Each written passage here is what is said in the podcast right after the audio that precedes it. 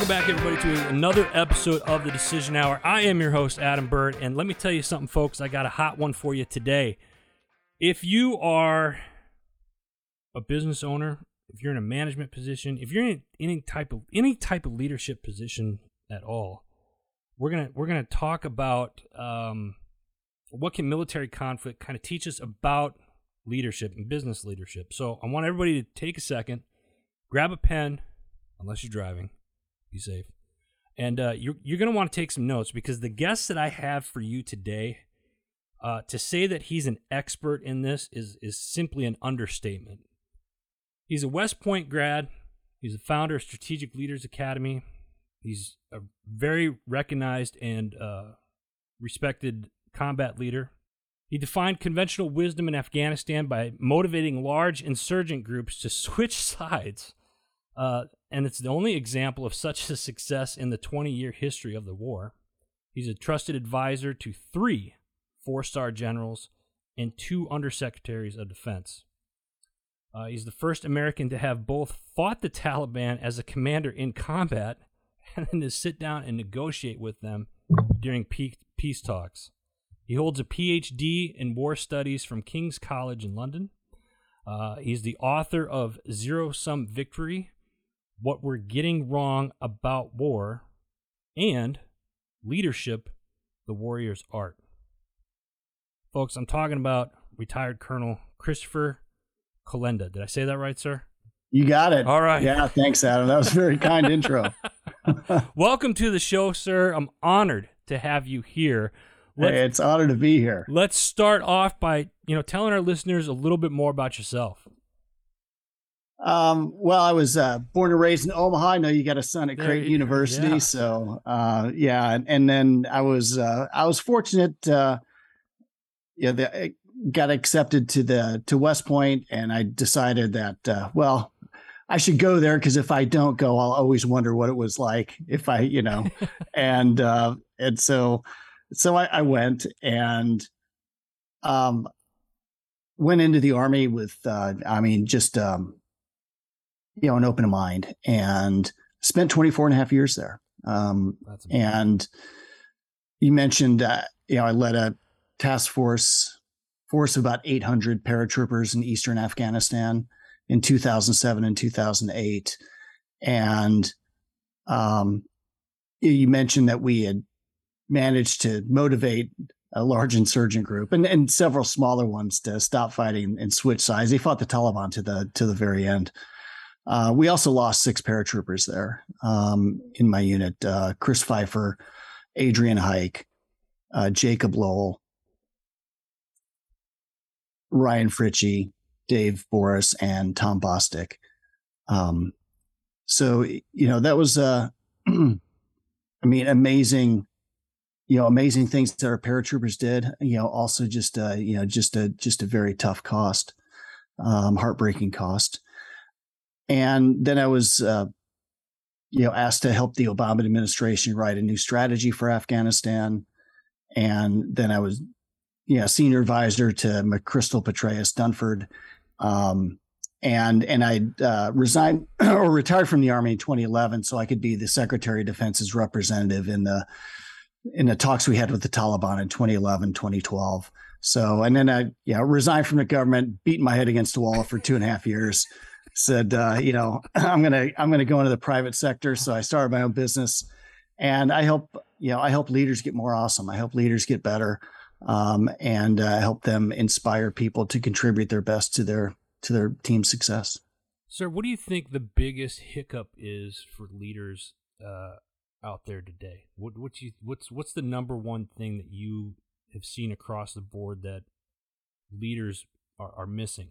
They're missing the target on something. What's that one thing? Yeah, well, it, it's a lot. I think as Tolstoy said, you know, happy families are uh, happy in the same ways, and unhappy ones are happy in their unhappy in their own ways. so you get a lot of that.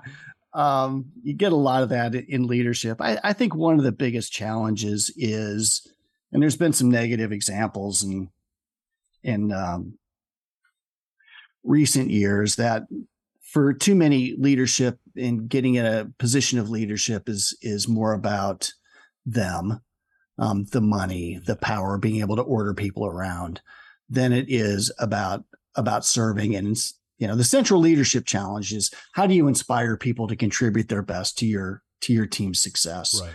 And the leaders who are focused on that, they see leadership as an opportunity to serve people, to uh, help them be the best version of themselves, to help their organizations thrive and grow, are the ones that that tend to do well. And and then we're we're talking about change on the margins. Um, to help them be even better. The the ones who you know it's all about them and and power and privilege. I, I don't work with those folks, um, and they're just you know they're just going to drag their organization they'll down. end up weeding themselves out, hopefully, eventually, right? Or Yeah, or yeah. If they're business owners, God forbid, they're if they don't see that, my guess is that they're probably not going to be in business very long. Yeah, and and just the number of sort of shattered lives along the way Yeah. is uh, you know is is heartbreaking to me. So uh, to the extent that uh, you know that I can help people, um, give them ways to inspire people to contribute their best, I feel good about that. I love it. Sir, there's a question here I want to ask you. And, you know, you think about leadership and then you think about history, all the great leaders in, in history. And Right. you think of like the Greeks, the Romans, and, and, uh, you know, some of the modern wartime, you know, leaders. What, what have we, what, what can we learn about uh, what they've done about leadership and how can we implement that today effectively? Yeah, there, there are three ways when when you want to learn about leadership, you got to do it from three perspectives: okay. um, theory, history, and and and experience. So, theory is about the you know the sort of big ideas about leadership. What is it? What's leadership philosophy? Uh, what is what does it mean? Ancient Greeks and Romans are great about that because they're dealing with us this stuff, and, and as they're trying to figure out how do you balance order and freedom how do you create a society in which people obey laws and and they still have the freedom to to be themselves? I mean we wrestle with the same stuff today. Um second is is is history. Uh you know we look at our challenges today pandemics wars uh political frictions um you know polarization and then you look at what alexander the great dealt with Yeah. he's dealing with the same stuff. So history gives you perspective that you know these times are not necessarily unprecedented. It's not that history repeats itself, but it rhymes and we can learn from that. And then the third is experience. You got to be in the arena and you've got to talk with other people in the arena. And because you got to practice. Uh, you can't just, uh, you know, you can't just, nobody, nobody ever learned to be a great leader simply by reading a book or going to a workshop. Right. So you got to have all three of those. If you have, um, you know, if you have theory and history and you got no experience, then you're you're existing in the ivory tower where you know you might as well make breakfast with a chocolate frying pan. You know, not going to work. um, second, if you if you've got I'm writing that down. if you've got um, theory and experience, but you've got no history, then you're going to lack perspective, and you're going to fall victim to all these different fads. So in the in the 90s, you had things like uh, the one minute manager, uh, management by walking around. I mean, yeah, we, we like Yeah. scratch our heads. It's like really Yeah. that was a thing. It's like Yeah. yeah, there was a thing, and then it wasn't a thing. Um, and and then if you have if you have history and experience, but you don't have the the big ideas, then you're you're like the person who's playing chess one move at a time. You know, you're all tactics and no and no strategy, and and um and and you're not going you're you're going to get beat by anybody who knows the Queen's Gambit, right. for instance. right. So so having all three of those is vital. And, and in fact, I, I wrote Leadership the Warrior's Art. It's got three sections which model those three perspectives. And folks, and I'm glad you brought that up, sir. I um, if you're listening to this right now, you're already online. So open up another browser and go to strategicleadersacademy.com. Um, you can find both books and order both books from his website uh, there and check that out. And we'll get more into that here in, in, in just a bit. You said something here a second ago, sir, and, and I kind of want to go back to it. you know, you're talking about history and, and having the the three principles uh, uh, for leadership. Do you, do you think history was a big thing? And and I, I I agree with you wholeheartedly. We need to learn from history. Like you said, history doesn't necessarily repeat itself. Does it change? and I, I know that's kind of a loaded question in a sense of no, of course it's already happened. You can't go to the past, but I feel like in today's society, some things are being shown like, well, this is what happened in history, and if we don't learn from it, it could repeat itself, or something, God forbid, is worse um, could could happen. Do you see leaders today really learning from our our history? Some do. Some do, and they and they benefit from it because they they get perspective. They don't panic when something bad happens, right? And they say, you know what? Uh, people have dealt with this kind of stuff before, so let's see what principles worked for them and how do we apply this to our context? So i think history doesn't necessarily repeat itself but it rhymes. Right. and so what what principles did they what how did they behave? And what worked for them? What didn't work for them what can we take from that and apply today yeah. that's what's so so important and and the the neat thing about military history and and political about history in general right. is we got the written records i mean we know we know right um, what people said what people did right. and we we also know the effects so uh, I know history is very complicated and, and, there are many points of view. Um, we, but we know these things and we know the aftermath. And so that is our best leadership laboratory. I love that. I love that. And I want to, I want to stick kind of like the, you know the military side of this here for for just a minute. Um, when it comes to de- what are some of the decision making errors that that keep leading America into I'm gonna I'm gonna say conflicts. Well, I, I wrote this book, Zero Sum Victory: What We're Getting Wrong About War, which tackles that ver- that very question. And what I wanted to look at, and this was something as as I went through the wars in Afghanistan from all those different perspectives, I I had the chance to go to King's College in London, and they said we want to bring a practitioner on the faculty. If you come, we'll waive the tuition on a PhD like, all right, because I jumped at that chance. Yeah, that's not only because I love teaching. yeah, and you know, going to London. Um, but it also allowed me to, I mean, try to make sense of, you know, why is it that we, the the world's most powerful country with the world's most capable military, keeps getting into these quagmires. Yeah. Can't seem to beat these ragtag militant groups, whether it's the Viet Cong or uh, you know, Iraqi insurgents or or the Taliban? What what is it? What's going on here? And and when we look at our track record since Vietnam, it, it ain't great. Um, we've had kind of one fiasco after another, and so I wanted to look at what are the common mistakes, the unforced errors that we make ourselves, strategy and policy wise, and what can we learn from it um, our our troops do what we ask them to do, what leaders ask them to do, right.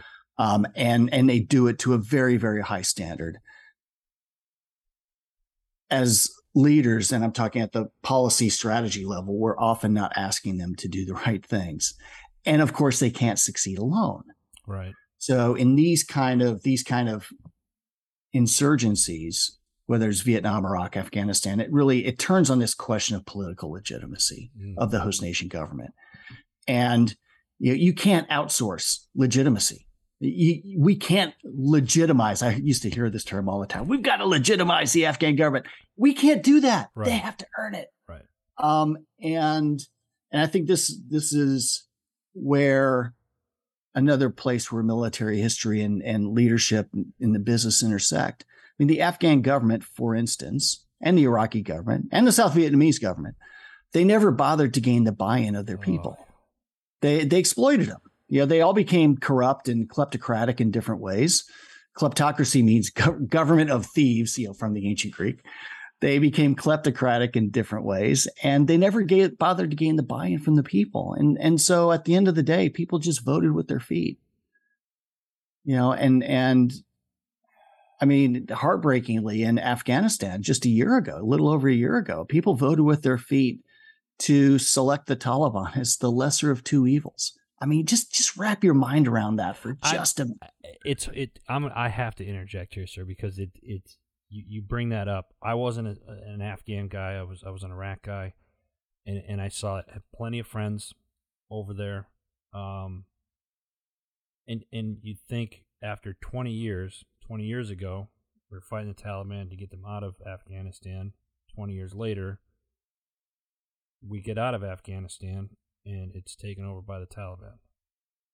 And and and, and I know those there's a lot of military people that, that listen to this podcast and and I know that and I'm sorry, but it's it's got to we still have to talk about this because it's something that like you said, it's been a year yeah. now. A year. And it blows my mind that that that that it happened that way. Yeah, I mean it's I mean it's just uh you know, I I felt uh you know, we probably felt the same emotions looking at. It. I mean, just uh, you know, the the the the uh the anger, yeah, you know, at seeing this all fall down like a house of cards, the um disgust that Afghan senior leaders just seem to take the money and run, and uh, while the, everything's collapsing around them, um, you know the the frustration that it's like, why is it we? Why do we keep doing the same thing over and over again and expecting different results? Why, why is it that that we continue to get into these quagmires? What are we doing wrong? What what can we do to reduce the number of unforced errors. And and so that's why I wrote the book is yeah. because we we need some. This is not okay.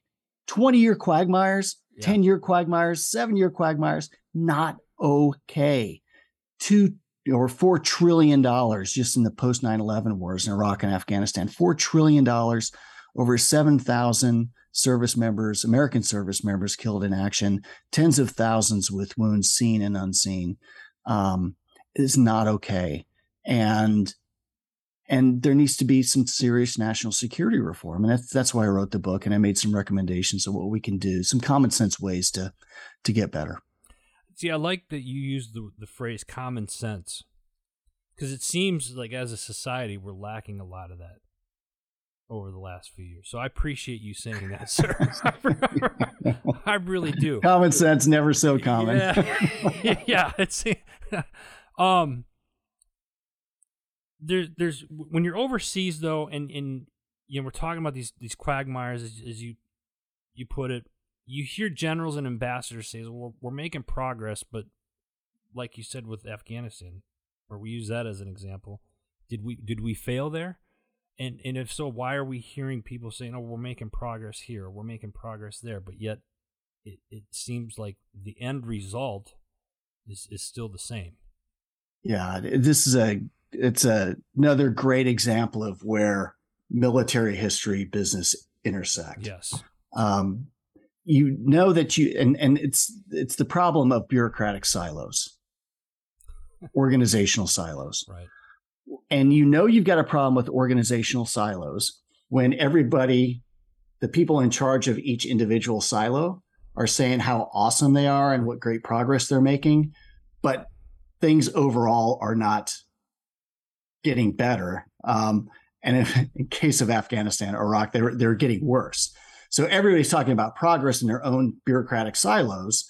You know, military silo, the political silo, the uh, aid and development silo, the intel silo. Everybody's making great progress, but things are spiraling downhill. It's the same in, in a in a business where marketing saying we're making awesome progress. We're getting more likes and and and the salespeople are saying we're making great progress because we're making more connections and and uh and bigger sales. The operations people like we're making great progress too because we're cranking out more products and yet the company's losing money. Right. You know?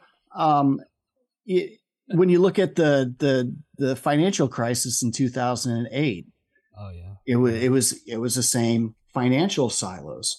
And, so when when you look at our wars, there's nobody in charge of our wars. When you get on the ground, yeah. I mean, nobody below the president of the United States. Right. So when you get on the ground in theater, yeah. you've got you've got the general, yeah. and you might have many military flavors uh, that, that don't always work for the you know for the for the four star general or whatever. Right. But they report directly up that military silo to the Secretary of Defense. Then you've got your your State Department silo, people who are training, working with the host nation government. They report directly up their state silo to the secretary. You've got your aid and development silo that reports straight up to Washington, D.C. Right. And then you've got your different intel flavors, and they've got their silos. Yeah. And they all point straight to Washington, D.C. There's nobody overall in charge on the ground that is setting priorities that's making people work together. And so all of the problems are falling through the cracks between the silos. When you look at the Afghanistan meltdown last year, DoD had its own plan. Yep. We need speed is security. We're going to get people out as fast as we can. State had their own plan. Have this evacuation go as slow as possible because we don't want uh, we don't want to create panic and then the whole thing, Just you collapsed. know, everything fell through the cracks between those two siloed plans. No communication. Right. And and so when you have nobody in charge who can make decisions, who can set priorities, who can tell people you are the main effort, you are the supporting efforts. Um, you're not just going to optimize in your own silo. You are going to support the, um, you know, the objectives that we've got then you're gonna if you don't have that person in charge, you're you're gonna have these silo problems. And and that was a it was it was one of the things that's been killing us in these conflicts. Lack of communication in between silos. I I yeah, in, in communication. I think those of you that are in business need to know. As a business owner myself, that that was one of the key things that I talk about. Anytime I bring on a new employee, it, it's always you know, I I kind of test them. What's the most important thing that you can get out of this? And, and I'm hoping that they say communication, and I let them know. Mm-hmm. You know, when I'm when I'm asked, I give them a time that like, what what do you want from us? Communication. I my phone's always on. You can shoot me a text, whatever. Like communication is key because if you have a lack of communication, that's how things start falling through the through the cracks or in between the silos. Um, so I think communication is, is, is huge sir, for for leaders and business owners that are out there right now, what's what's the one thing that sabotages? Eh, how do they sabotage their organization? Uh, I, would say there's the three ways. Okay. Um, the the first one is you can't order Amazon or you can't order buy-in from Amazon. You've got to earn it. it's, it's not um, for sale, huh? Okay. It's not for sale. you know, you've got you've got to earn it. Um, people need to know what they're buying into. You yeah. need you need clarity. Um, people know what they're buying into. People have to see themselves as better off by buying into it. Right. And uh, there's got to be accountability. Got to be consequences. Um, so so that's number one. Okay. Is uh, too many people take buy-in for granted, and when they do so, people vote with their feet um, out of your company. Um, and uh, and it inhibits your ability to grow. The second one is complacency. So complacency is doing the same thing over and over again and expecting the same results. Right.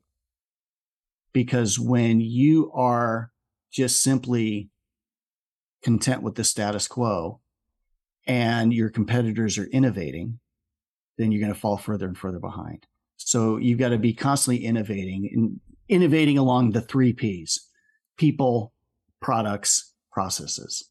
Um, and you don't necessarily innovate on all three of those at once. You don't have to, but constantly look at how, how can, how can I, how can we get people to contribute their, their best? Um, are we putting the right cheeks in the right seats, so to speak, where they are um, in position where they're using their superpowers. Um, what are the processes that we're using? Can we get them more efficient and more effective? Um, and then, um, what what are our customer? What are they? What are our customers looking for from us? And how do we how do we get that to them? Um, let, let me interrupt you real quick. When you say mm-hmm. customers, are you talking about customers outside of the organization, or do you include, like I would assume, in a leadership position, you have to look at the, your down channel, your, the people that work for you, right, also as customers for you as well. Correct? Yeah, I think it's a really important point because they have to be really proud of what they're what they're doing and what they're a part of. If they're going to contribute their best, they got to be proud of that. Um, yeah. So how does a leader come in? Let's say you got a, a new leader, and I'm, I'm I guess I'm kind of throwing my son indirectly under the bus here, here with this, but uh you have a new leader that's coming in taking a, a leadership position. How do they inspire their their their troop, their people? How do how do they motivate them, inspire them, and push them in the right direction so and help them see the bigger picture of the team's success? Yep. Um, so I'm going to answer that right after I answered the number yes. three. Okay. Number three problem, uh, consistent problem, is freebasing your own gunpowder breathing your own exhaust, believing your own propaganda. That's all freebasing your own gunpowder. And a lot of times leaders will, I mean, they will fall in love with their own plans, they'll fall in love with their own ideas, and they don't have people around them who are going to tell them the truth. They don't have people around them who are going to give them unfettered advice. And their direct reports, I mean, are going to be great people, most likely. Right. Uh, they have a vested interest in either advancing a, a, certain point of view or telling you what you want to hear. So having having trusted advisors that help you give you perspective, help help you see the things that you're not seeing, is really important to avoid freebasing your own gunpowder. Um, so that that that was number three. Um, now to, to get yeah. to your question about, I think the number one thing that leaders we look for in leaders is that they are that they are worthy of trust. And and the best way to show that you're worthy of trust is to be an exemplar. Exemplify, model the values that and the behaviors and the standards that you expect of everybody. Right. You know, when you go to a when you go to a, a civil war battlefield, for instance, you see leaders on horseback. And do you know what the the which military rank had the highest casualty rate in the Civil War? I don't. Brigadier General. Because they're the ones on horseback. And the reason why they're on horseback is not because they're privileged or because they're lazy Part of it is because they can see a little bit better, but mostly it's they're the exemplar. And they're saying, if I can stand my ground and do my job while everybody's shooting at me, I am the most exposed person on the battlefield. I can do my job. Wow. Everybody else can stand in the ranks. In ancient war, you had like the hoplites and the, you know, these, uh, these phalanxes. The leader was at the right front not in the back, at the right front. And it's because when you had a shield wall, everybody's your shield is in your left hand, you're protecting the person to your left. Right. And but if you're on the front right, there there's no nobody else's shield's protecting you. Right. You are the most exposed person. And you do that because you're saying, I'm setting the example. I'm standing my ground. I'm fighting. And if I can do this exposed, you can do it. You can do it as well. You can do it just like me. So, so being an exemplar is, is absolutely vital. Um, and then second is, is be comfortable in your own skin, you know, be, you know, self-aware of you know, both authentic to yourself, know your superpowers. Um, don't try to be somebody that you're not and, um, and understand how other people perceive you. Um, and it's not that it's a popularity contest, but other people are going to perceive you in certain ways. And that is going to help you understand how to um, how to connect with them, um, how to maybe change things that make perfect sense to you, uh, but aren't quite making sense to the people that you're serving. So those are a couple of ways to to gain that that credibility right away. That's great advice, sir. I love that. Folks, again, if you're listening, open up another browser. Excuse me. Open up another browser, go to uh, strategic leadership or excuse me, strategic leaders academy.com. Um let's talk about that for a second, sir. Mm-hmm. What you you mentioned it briefly in the beginning of the show that you got out doing the government stuff and, and you started this. You're working with business leaders. So you work with any business leader, or is there certain people that you're looking for right now? And I'm I'm asking this because I know there's somebody out there that's listening to this right now. Right. Is the easiest way to get a hold of you is through the website? How can they get if they want to work with you? What what can they expect, and how can they get a hold of you? Yeah, the easiest way is just go go on the website. You okay. can get a hold of me by my email, chris at strategicleadersacademy.com.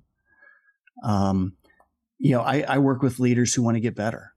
And I love working with the Aaron Rodgers level leaders, you know, go Pat go. Aaron Rodgers level leaders because you know the the change is is is small. You're talking about you're talking about going from uh, you're talking about a change of maybe like one percent or half a percent, right. but you know that's huge.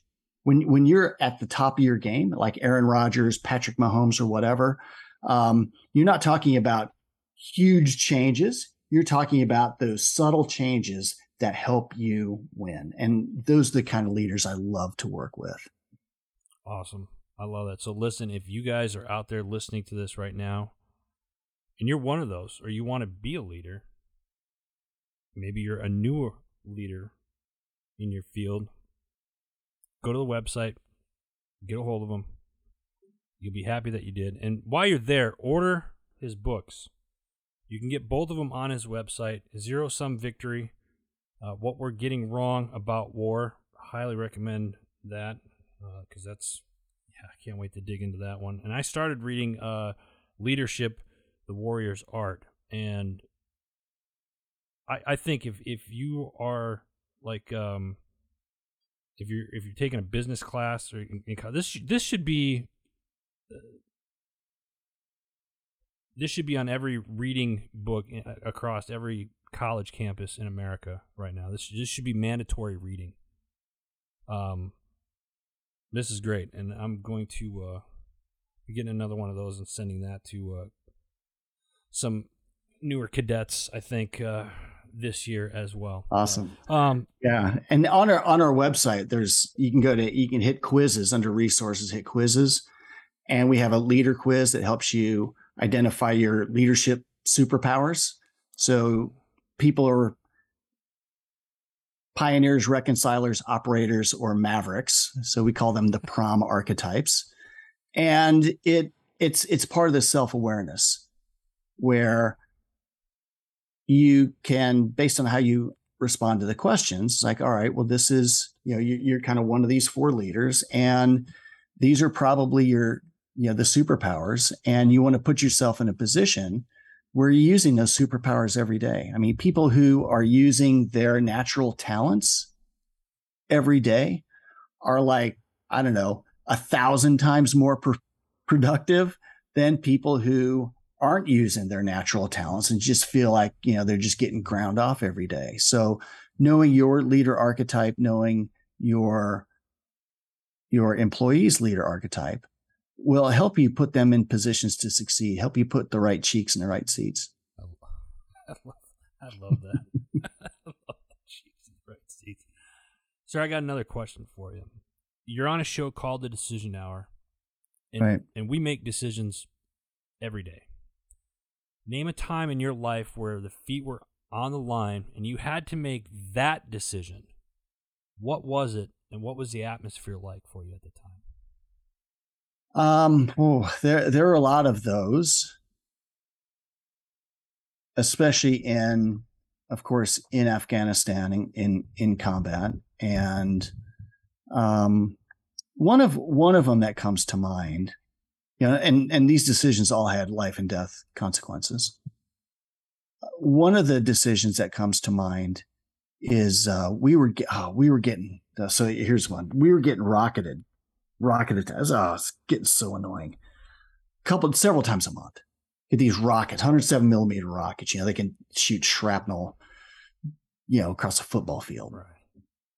And uh, we'd be getting these from the east side of the Kunar River, one of these deep mountain valleys.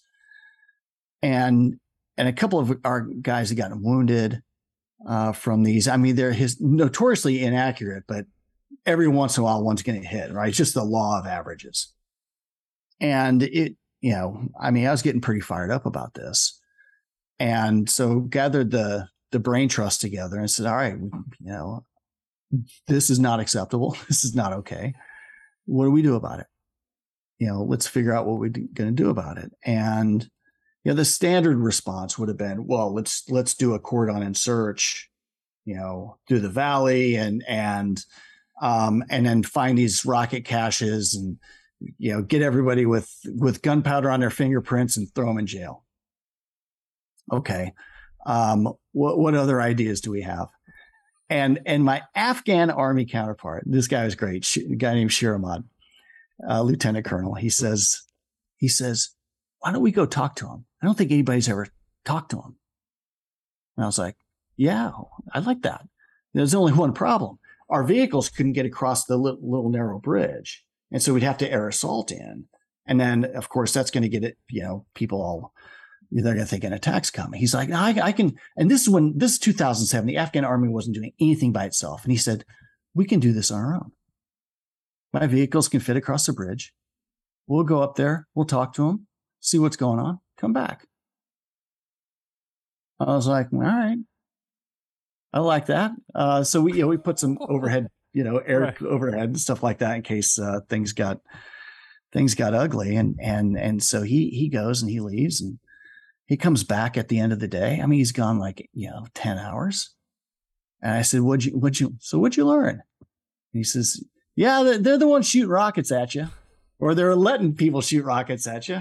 I'm like, "All right, well, you know, that's good to know." Um, why? What's eating them? Why are they shooting rockets at us? He said, well, a, a few years ago, um, some American special forces and Afghan militia came and did night raids in their village. And they disrespected the elders. They um, disrespected the women and allegedly stole some jewelry. And so this is this is retribution. This is retribution. That's why they're shooting rockets at you. Like, all right, well, I can, I guess I can, I can get that. Um, what else did you find out?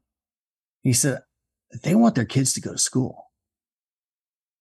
And I said, yeah, tell me about that. And he said, yeah, they, you know, they, they got like 300 kids, boys and girls, and the girls go in the morning, the boys go in the afternoon.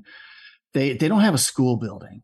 They just have this like three walled, three walls. There's not even a roof just three walls. And all the kids, you know, kind of pack in there. There's one chalkboard, little chalkboard, and like they use the right, you know, limestone or whatever stone there was that they would use on the chalkboard. The rest of the kids write their numbers and letters and dirt on a stick. So they really want to school because they see what's happened last, you know, at that point, 20, you know, some odd years right. of, uh, you know, just not being able to get their kids to school. So we'd been we'd been collecting school supplies because I, I, think one of the things that brings people together is we all want what's best for our kids. Amen. It doesn't matter what your politics are, what your religion is, what country you're from. We all want what's best for our kids. Yeah. So when people say, "What can we send?" I said, "Don't send us candy. Send us notebooks and pens. We could do some good with that." And and so they did. And we had like a container full of stuff. And I asked Shiramad, I said, would you be willing to go back there? And he said, Oh yeah, they're, they're really nice people. Um, and I said, okay. So he went, he goes back a couple days later. We load his trucks up with these notebooks and pens. Off he goes. comes back like 10 hours later. He had the best time. And he said they they really appreciated the notebooks and pens. And I thought, you know, maybe maybe maybe we did something to to start to build a bridge. Maybe we did something, you know, because you're going to get a lot more progress building bridges than you do digging trenches. And I didn't know what to expect. Um, the next morning, the front gate calls, "Sir, sir, you know, there's a bunch of elders here to see you." It's like, what? I wasn't expecting anybody. Where, where are they from? I said, well, they're from this village. I was like, well, yeah, bring them in.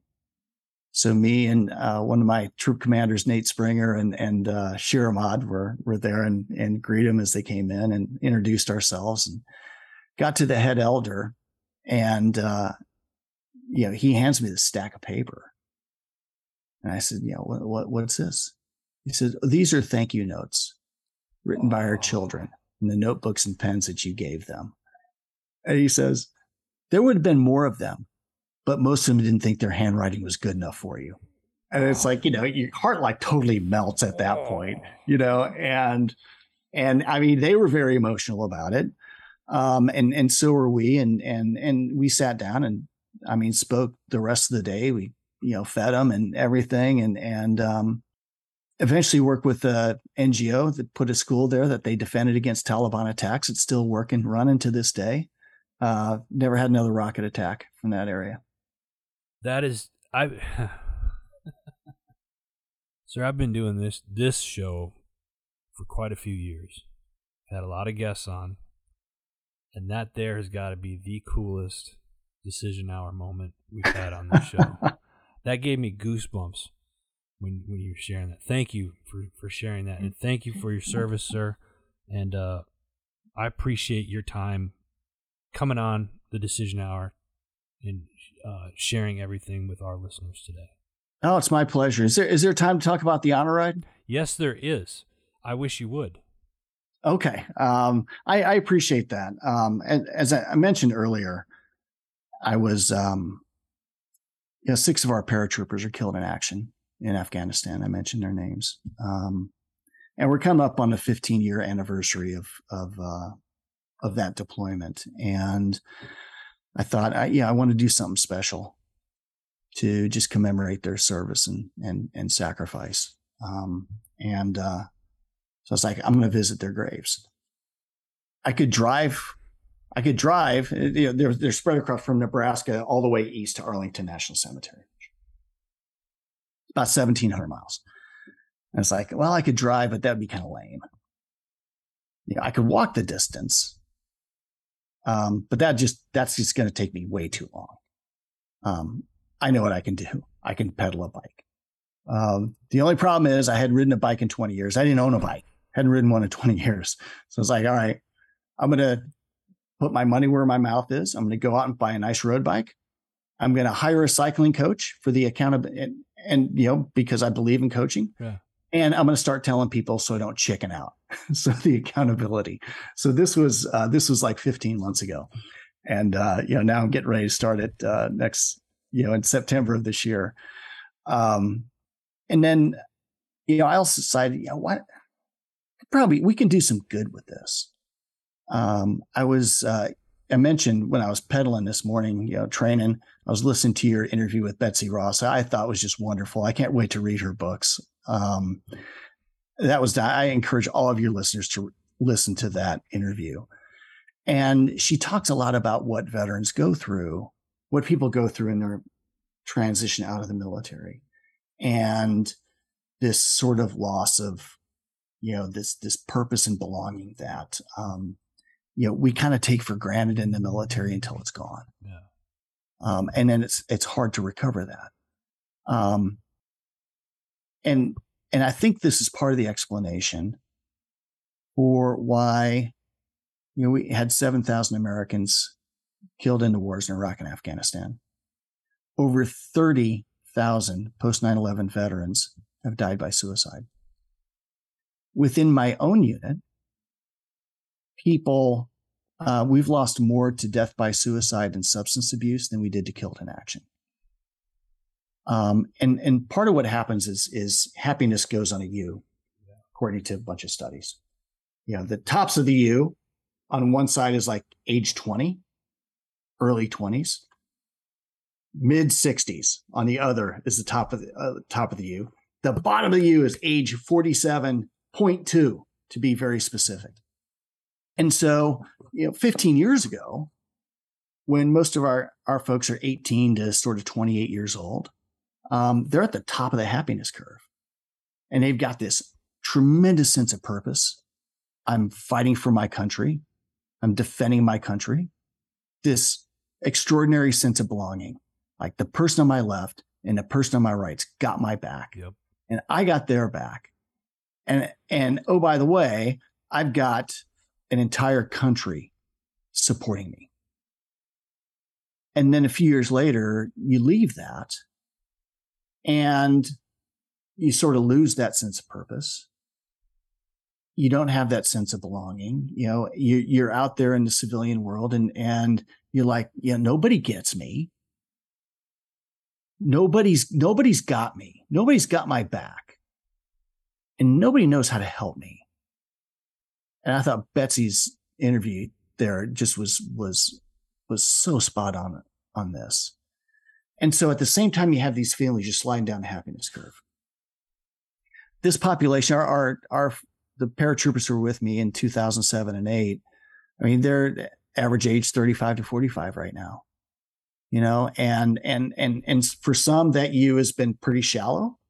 You know, they're able to find new purpose and belonging right away. Want to help them soar to new heights. Um, for others, that U is a bit more pronounced. And, you know, you have um, a lot of uh, sort of career pinballing where you don't quite know where you fit. You got broken relationships, your classic sort of midlife crisis. Um, and and then you've got some you've got people who've gone that that U is pretty steep and they've gone into a dark place. Um, one of our you know one of our guys who was in a big firefight he was uh, he was shot in that firefight. Can't believe he lived. Um, basically, he had a neck wound, shot through the neck. He recovers. He comes back. This guy came back for the last. We had a 15 month deployment. He came back for the last three months of the deployment. Unbelievable. Um, I mean, just a just a, a champ. Yeah. Um, and you know, he gets out and and it's just you know it's the same story it's like nobody gets me you know i don't feel like i fit anywhere um i don't know i don't i mean i don't know what my natural talents are and how to use them so bouncing back and forth between jobs and just never finds a fit and finally just says screw it um and and you know sits in his uh, apartment and drinks all day and another guy, one of our top NCOs. I mean, oh man, this guy was extraordinary. Um, he, uh, everybody knew he was going to be a command sergeant major. I mean, you know, top 1% kind of leader. I mean, just, just extraordinary. Um, he now lives in a dumpster at, in, uh, outside of a city library in Northern California as a meth addict, you know, and I, I can't I can't know this is happening and not try to do something about it. Uh, so that's why we created the Saber Six Foundation. So it's kind of named for our six fallen heroes. It was also our call sign in Afghanistan, uh, Task Force Saber. And um, so the Saber Six Foundation is designed to help, you know, our veterans and their families um, you know, build new dreams. I mean, if you think your best days are in your rearview mirror and you're like, there's, you know, it's all drudgery in front of me and, you know, I don't feel like my life is worth living. I mean, then you're going to make those dark choices. Um, but if you believe your best days are ahead, that you just love looking through the windshield because you've got, you know, you've got something that you want to achieve, it's a whole different ball game. And that's, that's what we want to, that's what we want to accomplish. So, uh, so that's what the honor ride, 1700 mile fallen hero honor ride is all about. Um, honoring the dead by visiting their graves and then serving the living um, so that they can uh, survive and, and thrive. we're going to make sure, sir, that we have all of that information on there. Are you going to be documenting this as you're riding through like social media and stuff? Or we, like, yeah, yeah. People so be able to follow your journey. Absolutely. Um, and and uh, yes, uh, so I've got a Facebook page, Fallen Hero Honor Ride. You just look up Fallen Hero Honor Ride. Boom, that's our Facebook page. You can go to honorride.us uh, website, and it'll get you to our, you know, our, uh, you know, foundation. So that's honorride.us, not .com, um, or saber6foundation.com. And yeah, you can you can follow the ride. Uh, you know, there are ways to, you know, ways to to various ways to support us. And um, we're going to start on September 25th, which is the 25th or the 15th anniversary of when Chris Pfeifer died of wounds. So we're going to start at his gravesite in Spalding, Nebraska and um, you know his his parents Mike and Dar will be there. Um, his uh, his widow Karen will be there, and his daughter Peyton, uh, who was born two days after Chris died of wounds. Uh, so she'll be there too. Um, never met her dad, and um, you know we're we're gonna start right there on that date, and then uh, end up on Arlington National Cemetery on October twenty second. I'm writing this down because uh, I'd like to greet you and meet you as you're riding in on October 22nd. awesome in Arlington. So uh, I'm going to hold myself accountable right now, and I'm I'm putting this out literally to the world right now that uh, on October 22nd, sir, I'll be meeting you and shaking. Yeah, we're riding in together. That'd be awesome. So, um, sir, again, thank you for your time, folks. We'll make sure we have all of this information. It'll be on the show notes uh, that you'll see in the uh, show description underneath. Sir, that's all the time that we have right now. Um, thank you again. Appreciate you, and uh, I appreciate you and what you're doing for for um, veterans, for what you're doing for all of us to you know help people help people transition effectively, help people get better. Well, Thank Love you, sir. It, it it truly is an honor, and I will be seeing you on October 22nd. All right, I'm counting on it. Folks, that's all the time that we have. Before we let you go, make sure you check out our parent network, Heroes Media Group. Simply go to heroesmediagroup.com. Check out all the shows, events, and uh, articles that are going on there. If you're looking to become part of the Heroes Media Group network, send us an email, info at Heroes Media Group, and uh, someone will reach out to you. Until next time, you've been listening to The Decision Hour.